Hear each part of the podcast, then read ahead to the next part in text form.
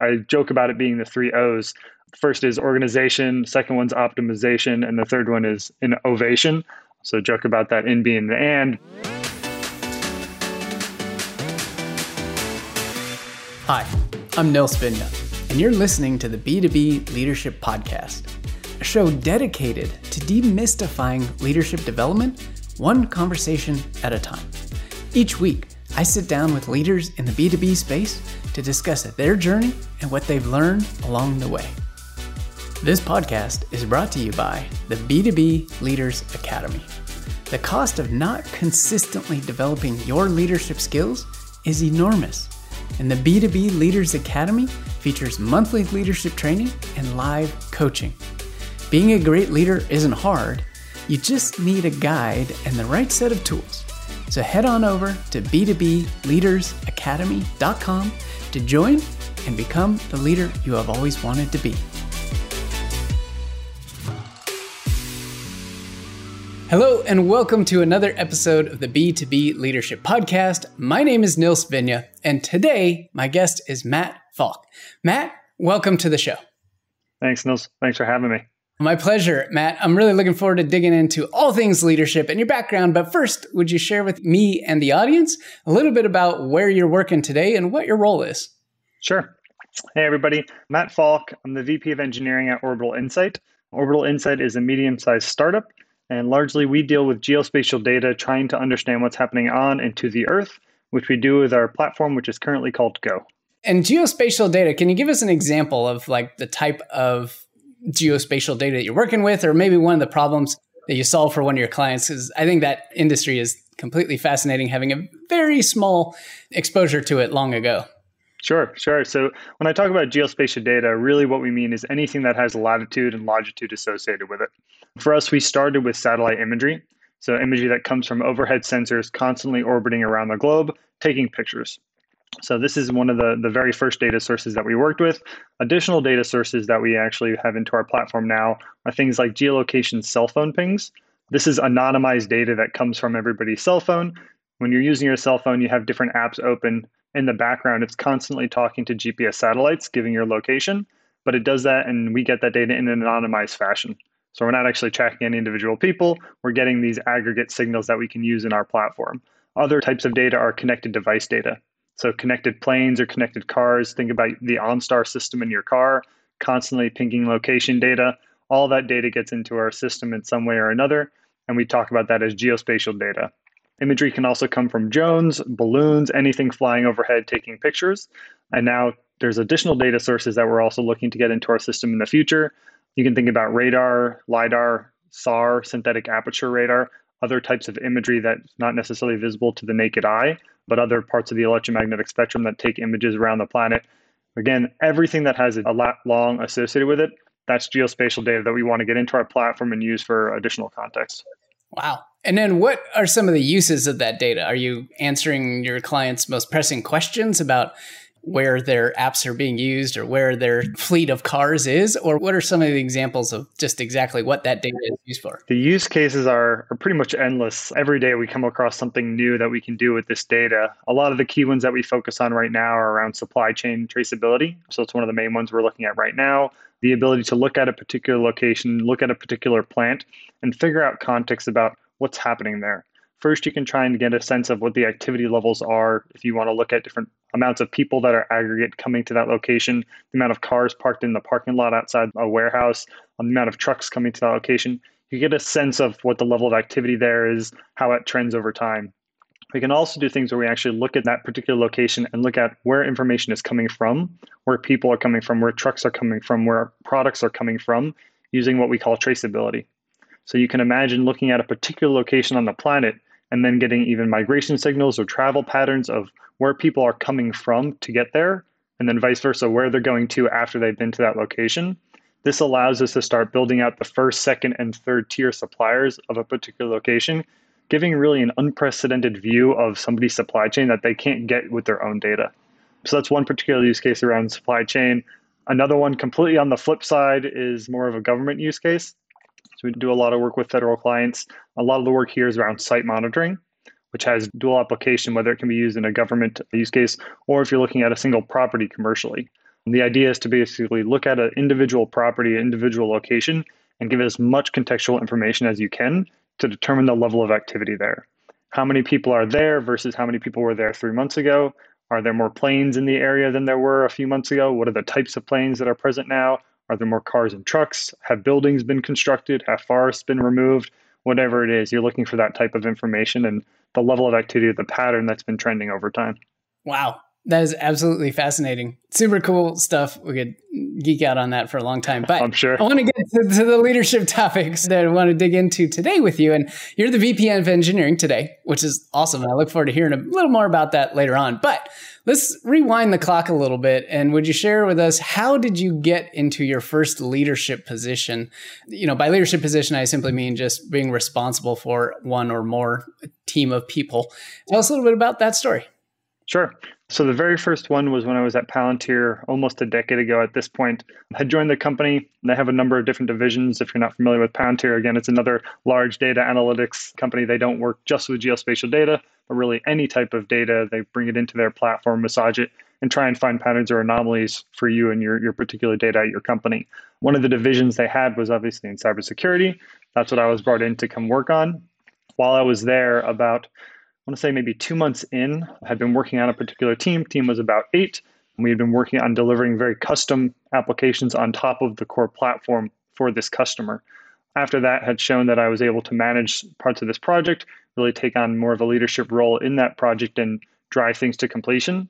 So they asked me to take over for one of the, actually the largest cyber customer they had at that point, and really lead that program from a technical perspective. It was only a few months in that you got the opportunity to take on real ownership and leadership of the largest client that they had. Is that right? In cyber. In cyber. So getting to that point, what were some of the things that you did obviously a little differently than everybody else who was in cyber that enabled you to be selected for that position that came up? I'll say two of the biggest things were really the proactive nature and the organization aspect that I brought in. A lot of the programs that were happening at that time were one-off, working with a particular customer, not necessarily having the best type of management around each one.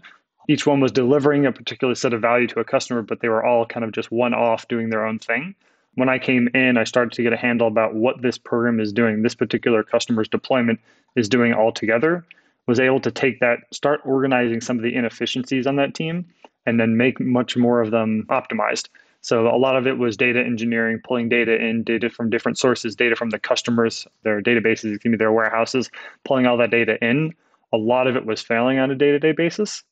So got in, one of the very first things that I did was look at that particular aspect of the pipeline, that particular aspect of their deployment, and start to optimize it, clean it up, make it very standardized. That became much more effective. It allowed us to accelerate the delivery standpoint for them, or the delivery execution timeline for them. That was one of the things that really came in and showed, oh, he knows what he's doing. He knows what he, you know, gets a good sense of what's going on in this project. Maybe we can give him a little bit more responsibility. And that kind of built on itself, taking a little bit more on, organizing a bit more, working with the various people on that team that were in different scope than I was in. And then they saw, okay, he's got a good handle on it from a more of a project management perspective, if you will. Really got a good grasp about what's going on here, able to talk to the customer, able to have more of that business conversation. Let's see if he can, you know, run the program from a technical perspective. Wow, that's fantastic. So just to be clear, nobody asked you to find all the inefficiencies in this group and project that you were joined. You identified these opportunities on your own. Is that correct? Correct. Okay, correct. Cool.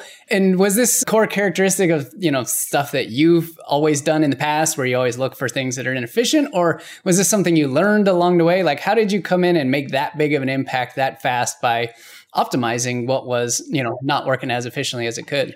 So something I've kind of learned about myself over the years and then kind of focus my mantra on this are three areas that I like to focus on. It wasn't really my mantra back then, but it kind of developed over time. I joke about it being the 3 O's. First is organization, second one's optimization, and the third one is innovation. So joke about that in being the and, but really those three components are really what I've focused a lot of my work around. At the time coming in and coming out of school earlier on, a lot of what I did in school, a lot of what I did in different various jobs, and a lot of who I am outside of work revolves around organization.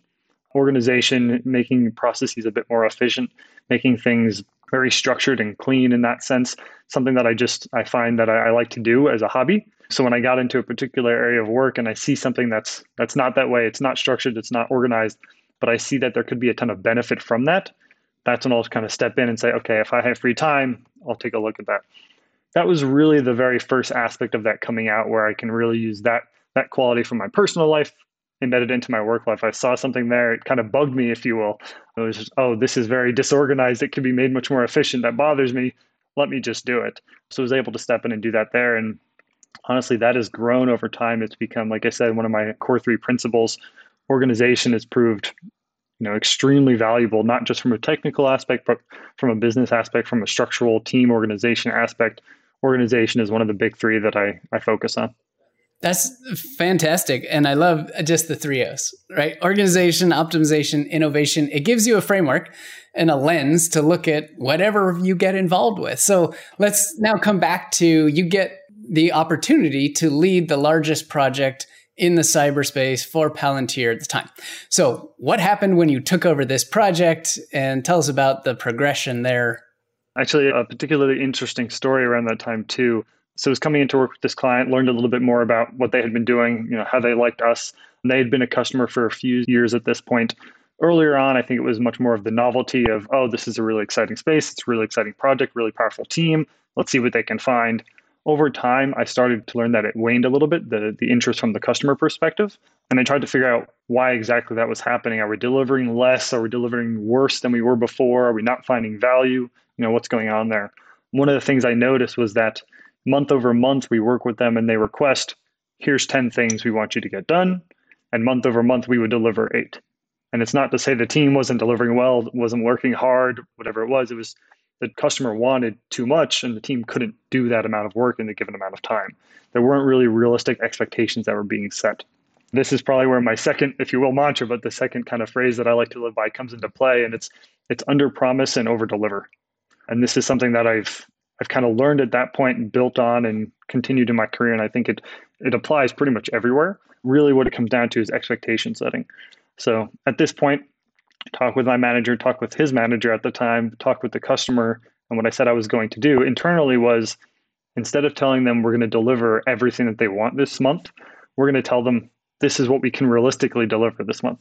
So we're going to take their request, we're going to chart it out, project plan it out, see what realistically we can deliver, adding in appropriate buffer, and say, here you go, you wanted 10, realistically, we can do these 6.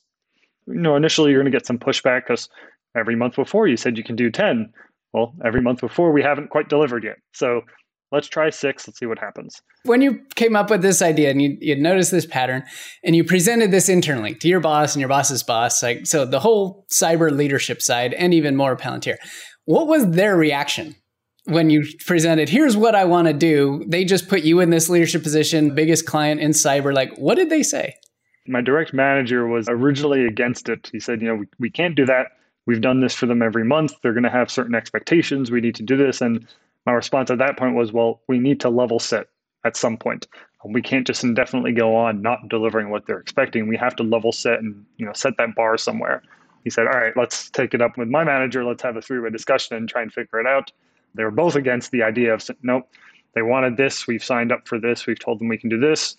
We have to keep delivering on that. And finally, my argument that I think won them over was, at the end of the month, the team is going to produce X.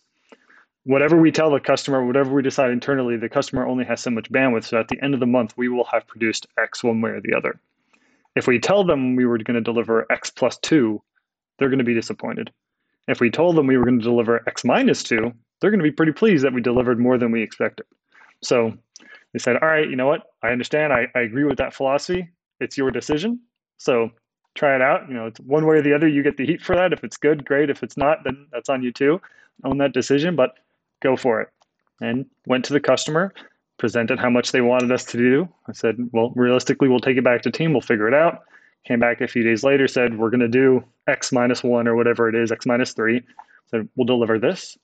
Got to the end of the month, the best month we've ever had with them in probably a 2-year period. We delivered X+1 or X+2. We out-delivered what we told them we were going to deliver. I don't think we actually exceeded what they wanted us to deliver originally, but that was by design. We delivered more than we expected to, which was more than we told them we were going to deliver. we underpromised, we overdelivered, and it was a great resetting point for that customer. So you ultimately delivered less than what they asked you to, and they were happier as a result simply because of the leadership that you showed to have an honest look at what was realistic, mapped everything out, and then did not just blindly say, yeah, whatever you want, customer. No, you stood up and said, hey.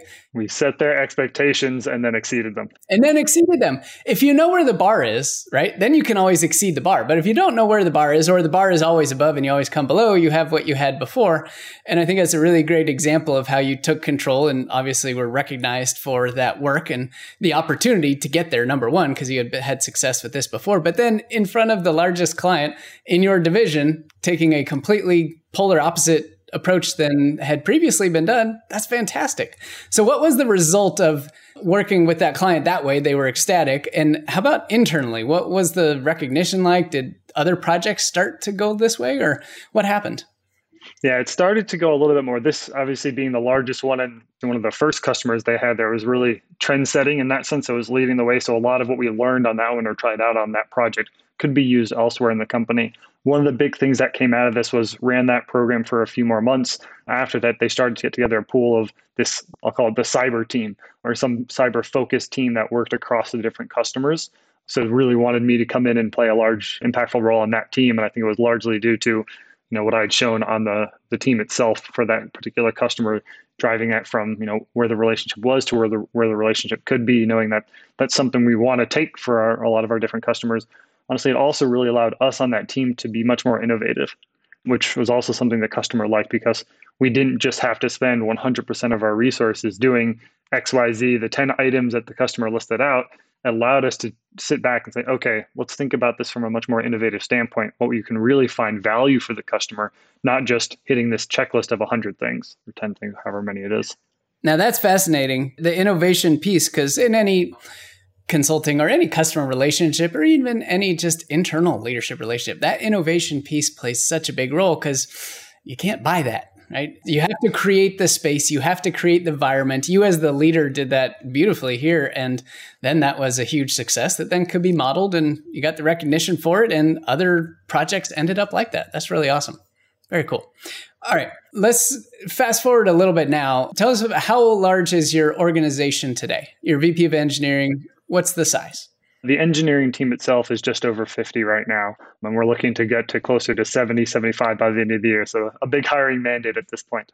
Well, that's some aggressive targets. Everybody listening. Exactly. Please send your resumes in. Give the 30-second pitch on who you're looking for, because this audience, maybe they do know somebody, or maybe they are in the hunt for looking. Who is the target fit for who you're looking to hire? I'll break down the different teams that we have and which ones actually exist on each of those teams. So currently, as I mentioned, Orbital Insight is trying to figure out what's happening on and to the Earth.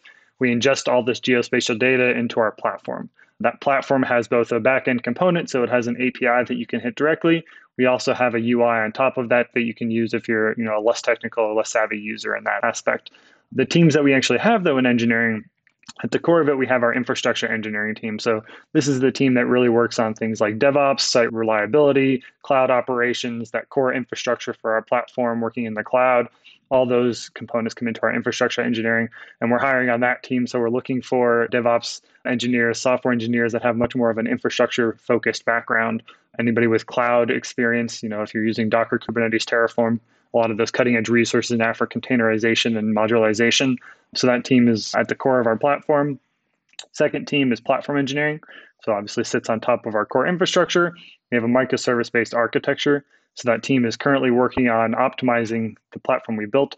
Actually, the exciting part right now is that they're working on the second version of our platform to be much more extensive, much more scalable and generic, with a lot of additional capabilities that we hadn't had in the past. So they're working on that new version of the platform. And we're looking for additional back-end software engineers for that team. On top of that, we have our product engineering team. So this is the team that's responsible for building different apps, different products on top of that platform. As we're developing the next version of our platform, we're designing it now. We're going to be starting to build the next version of our apps on top of that new platform. So it's actually a really great time to come and join that team if you have either UI or backend experience and are looking to be a bit more customer-centric, focused on delivering products to the customers, what their needs are, and hitting a lot more of those requirements. So very exciting in time for that team. just hired a new director of product engineering for that team. So Vijay just joined us 2 months ago and is doing a great job building and leading that team and looking for a number of key contributors to come in and help grow that area of the team. Fourth team is our model engineering team, more akin to an R&D. This is where a lot more of our core IP really comes out. The team is made up of AI scientists, so computer vision scientists, machine learning engineers, data scientists, kind of the whole gambit there. A lot of what we do in our platform isn't just collecting this data and making it available. That's a large aspect of the benefit, but the real magic on top of it is taking all those disparate data sources and running automated algorithms to do identification. So taking that data in, taking the image in, automatically identifying cars, ships, trucks, building polygons, land use classification, migration patterns, whatever it is. We have a suite of automated algorithms that you can come in and just use natively within the platform. This team is responsible for building all those. So much more of an R&D team, a lot of patents coming out of that team. And we're looking for additional data scientists and computer vision scientists to come join us there. If you have experience on computer vision and data science from the get-go, like that's a great start. If you have exposure to anything geospatial related, if you've worked with satellite imagery before, if you've worked with connected device data across multiple countries and are familiar with some of the complexities that come with that, a great opportunity to come and work with us. If you're interested in the geospatial domain at all, a great area to come work with as well. So 4 teams there, and then we also do have our chief architect and security architect as well in the team. We'll get back to the interview in just a minute.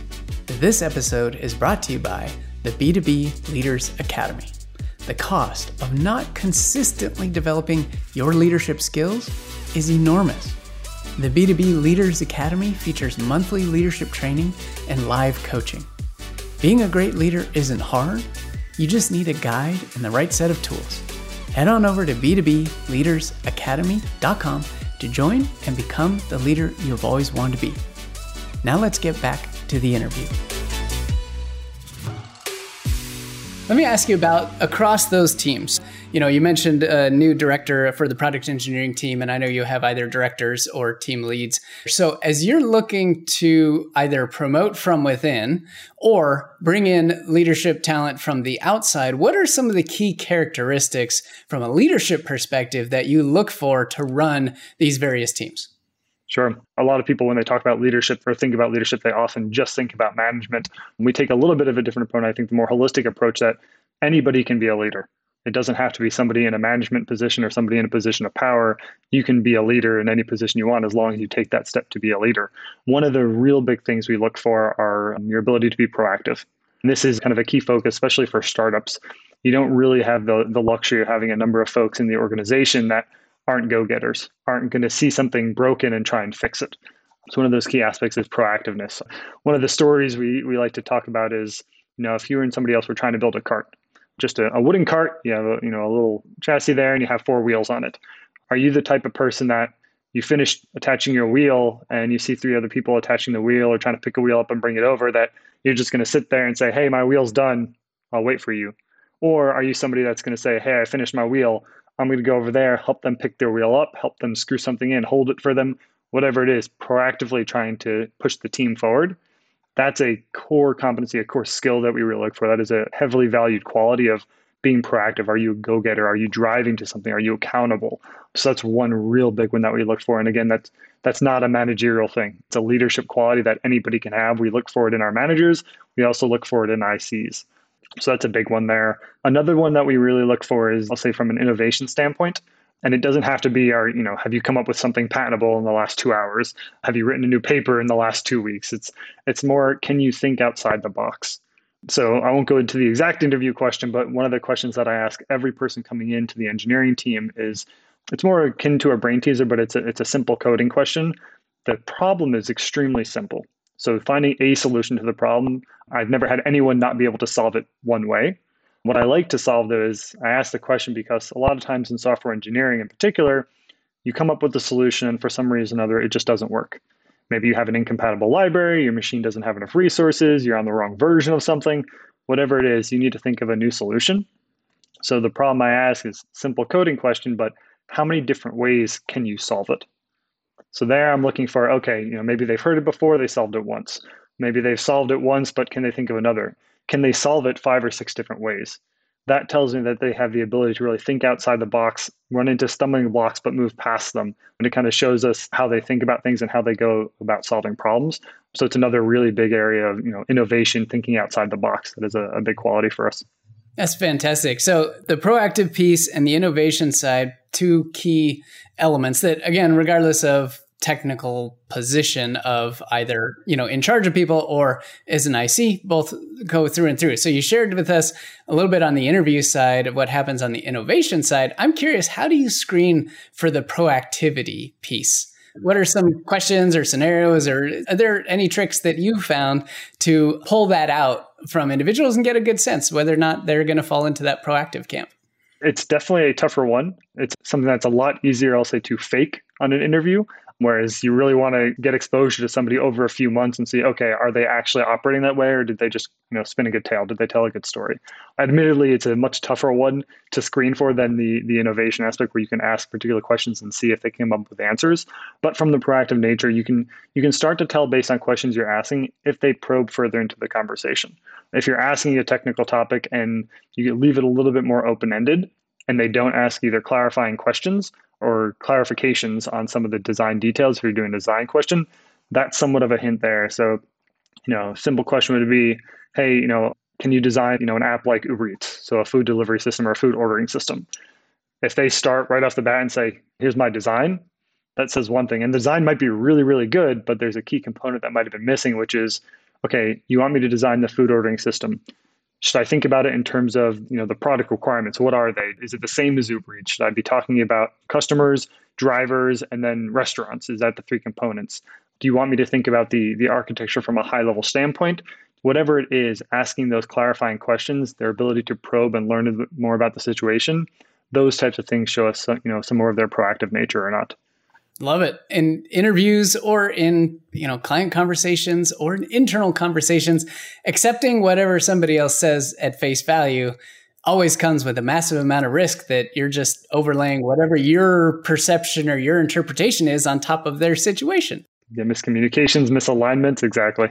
And it leads immediately, usually very, very quickly, to complete misalignment and a lot of assumptions and a lot of frustration. And unfortunately, as leaders, we've all been there in some form or fashion, even as ICs too, being on the receiving end of that, can't really get out of it. I've seen a couple of key themes from your leadership in the past that we talked about from Palantir. And when you were very proactive, you did think outside the box. I'm seeing a couple of those trends continue and are part of the culture that you're building, right, within your organization. So I'm curious, how do you as the leader reinforce these concepts, the three O's, the proactive nature, the innovation? How do you reinforce this so that it's not just something we screen for and then, you know, it's not really talked about, or it's not something that people see? It actually becomes this concrete part of the culture. What are some of the ways that you embed that consciously into the culture of everybody in your organization so that they can embody these values and do some incredible work? It's a great question. And I'll just run through the three. So from an organization standpoint, and probably the most fleshed out one is just being organized. Everything I do is extremely organized. There's, you know, great provenance, great tracking, keeping it open and visible. There's not really much that I do that I don't share with my team. I tend to, whenever I'm tracking things or taking notes or organizing something, even if it's an org chart, I do that somewhere and then make it completely visible to the rest of the team.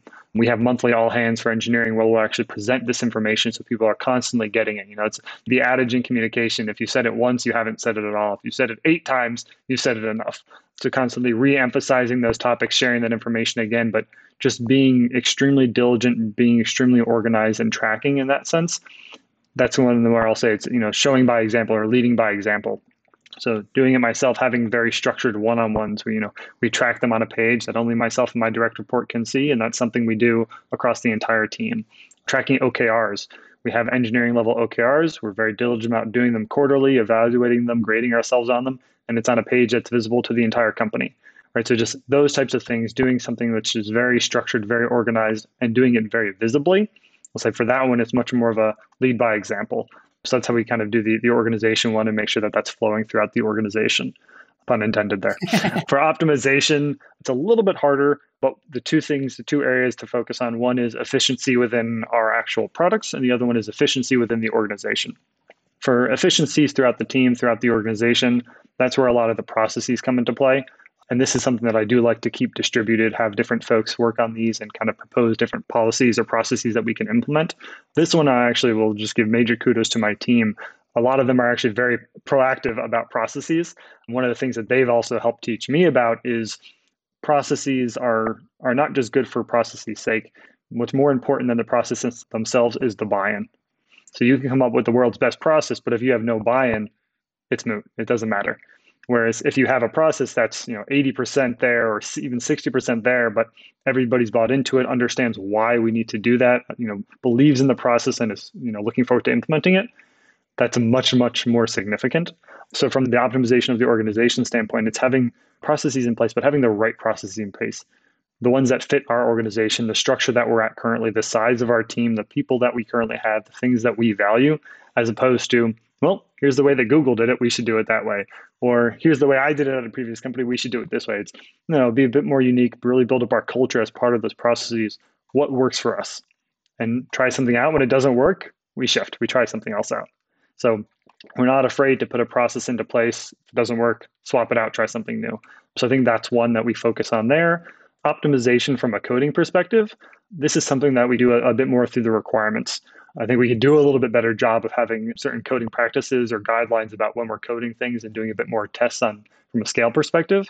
But really what it comes down to is our key performance indicators, our KPIs.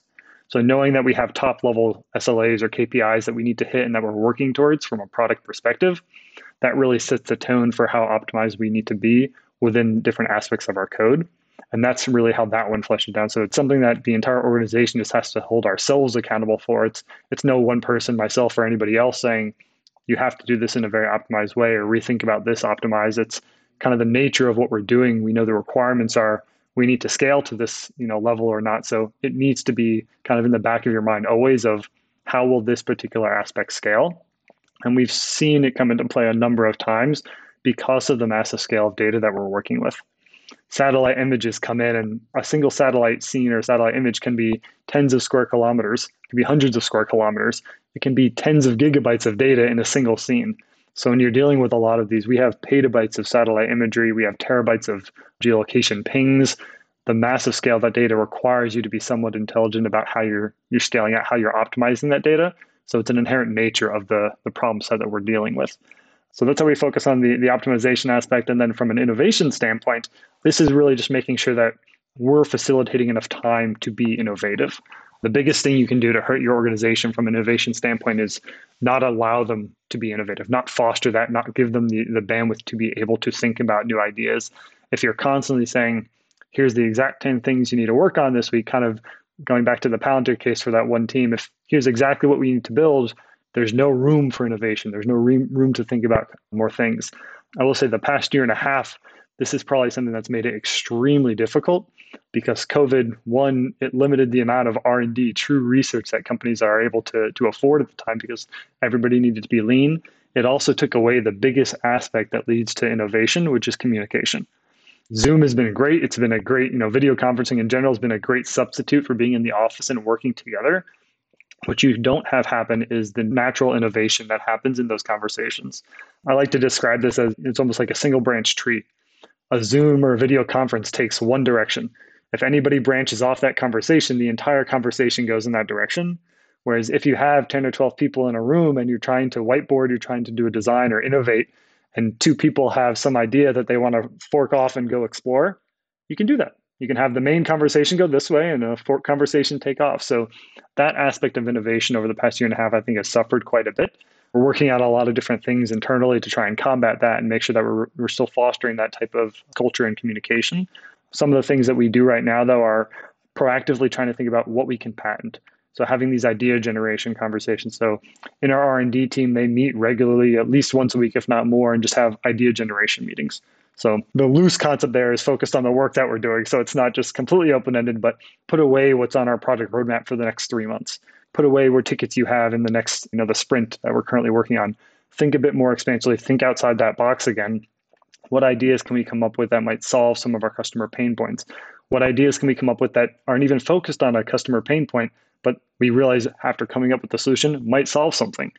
Is there anything we can do that way? So ideation, exploring that innovation, fostering that, giving folks the opportunity to think that way has been a big, big improvement. Love the run through of the three O's in a lot more detail. Okay, so let me challenge you with this one. Let's say there's somebody out there who's listening to this and is like, wow, three O's is pretty amazing. That's cool. However, from an organization perspective, they might not be as diligent about all the pieces of the puzzle and being very clear about what they're doing and open. So I'm curious, what advice, with all your experience, just on the organization pillar, what advice would you share with someone who is very interested in the structure of what you've described, but may not have that in place today? Where should they even start in a small way that could help them get a little bit of clarity or give them a little bit of space, perhaps to be more innovative? Oh, that's perfect. And actually, I was doing this last week with a few people. The biggest thing that I think about and the biggest piece of advice is properly track your to-do list. And what I mean by that is most people have different ways of tracking their to-do list, putting things onto the to-do list, but it doesn't necessarily follow a structure or a certain format, and it doesn't flow into everything else that they do. For instance, I've seen people that are, they follow inbox zero. They're really good about making sure their inbox has zero emails in it or close to zero emails in it. But then I look at their tabs on Chrome and they have 37 tabs open at the same time. Or you go to their Slack and they have 150 unread messages in Slack. Whatever it is, they do it really well in one area, but it doesn't kind of flow throughout their entire workflow. So the advice there is do that. First off, if you don't do inbox zero, I'm a big proponent of something like that. So, track things and, knock them off if you can, but really allow that to flow throughout your entire work environment. So it's being structured with your emails, making sure that you're getting to that inbox zero. With your tabs, one of the things I like to do is I only keep tabs open if they're something that I need to action, if they're a reminder for me. If I'm done with them at that point, I close them. If not, I put them into a to-do folder and track it that way. So it's something that I know I can whittle down that list. Slack and other conferencing tools like that or chat clients, they have the ability, if you dig deep into the settings, to do things like an all unread messages. So there's a channel on Slack where you can just show all of your unread messages. It effectively allows you the ability to mark something as unread because you can read it and decide to action it later, as opposed to clicking on the message, realizing you can't action it now and forgetting about it. There's a lot of tips and tricks that you can go into for all these different tools, and a lot of them are becoming much more productive with their more recent features, but it's finding something that works for you across all the tools, as opposed to making sure one of them is following this very structured organization. The advice there is if you want to become more structured, really organized in that sense, do it across your entire suite of tools and applications that you work with, as opposed to just one of them. Love it. Fantastic advice. Thank you. All right. So last question, knowing everything you know today, all the experiences you've had, if you were to sit down with yourself at the, early onset of when you got into that Palantir leadership role, what advice would you give yourself back at that point in time? One is definitely this, I've learned personally from it wasn't the mantra back then. I didn't focus on these three areas consciously. Now it's a much more conscious thought. Some of them, was subconscious, but really letting myself know things like you can be a leader without being a manager. Some places where I was a bit more hesitant to step up or do something or even be more proactive was at the earlier stage of my career. It's not necessarily known. Okay, am I stepping outside of my bounds? Am I allowed to focus on that? Will I step on somebody's toes? Knowing that it's okay to be proactive, and when you're unsure, ask somebody. So being a little bit more outspoken, I think at that point is something I would have told myself. From an innovation standpoint, I think it's always important for anybody really in any role to make sure that you have time to do that. Back then, I was really not focused on having that be an aspect of my day-to-day job. It was try and get these things done. And from a true organization standpoint, it often combats the innovation. Organization is very much fit into the box, structure everything perfectly, where innovation is jump out of the box. And those two ideas are somewhat at odds with each other. I think earlier on, I was much more focused on the organization aspect and not enough focused on the innovation aspect. That's something that I would have told myself is, no, tone this down a bit. Focus more on this, allow yourself to develop new ideas, innovate, design a little bit more, come up with more novel solutions, come up with more customer-driven value even, and focus more on that aspect of it and kind of balance out the three of them as opposed to having them be so lopsided on the organization standpoint.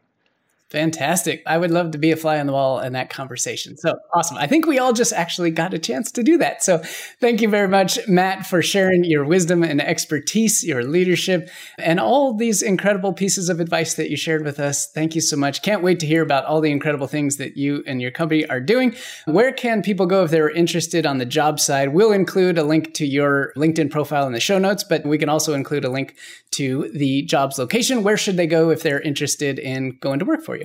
orbitalinsight.com is our company website. And on there, you can click on careers and see the different positions that we have open. So just head there and you can apply directly on the site. Nils, thank you so much for having me. This was a pleasure. It was a great conversation. And hopefully some of what we talked about today can go help future leaders or even some current leaders today. I think we can definitely say without a doubt, 100% help. Absolutely. So thank you very much, Matt. Take care. And I'll talk to you soon. Thank you. Thank you for listening to the B2B Leadership Podcast.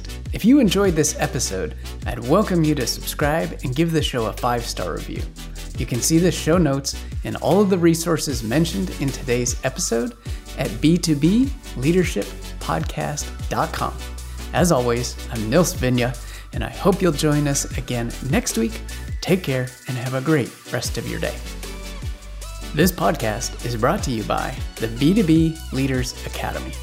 The cost of not consistently developing your leadership skills is enormous, and the B2B Leaders Academy features monthly leadership training and live coaching. Being a great leader isn't hard. You just need a guide and the right set of tools.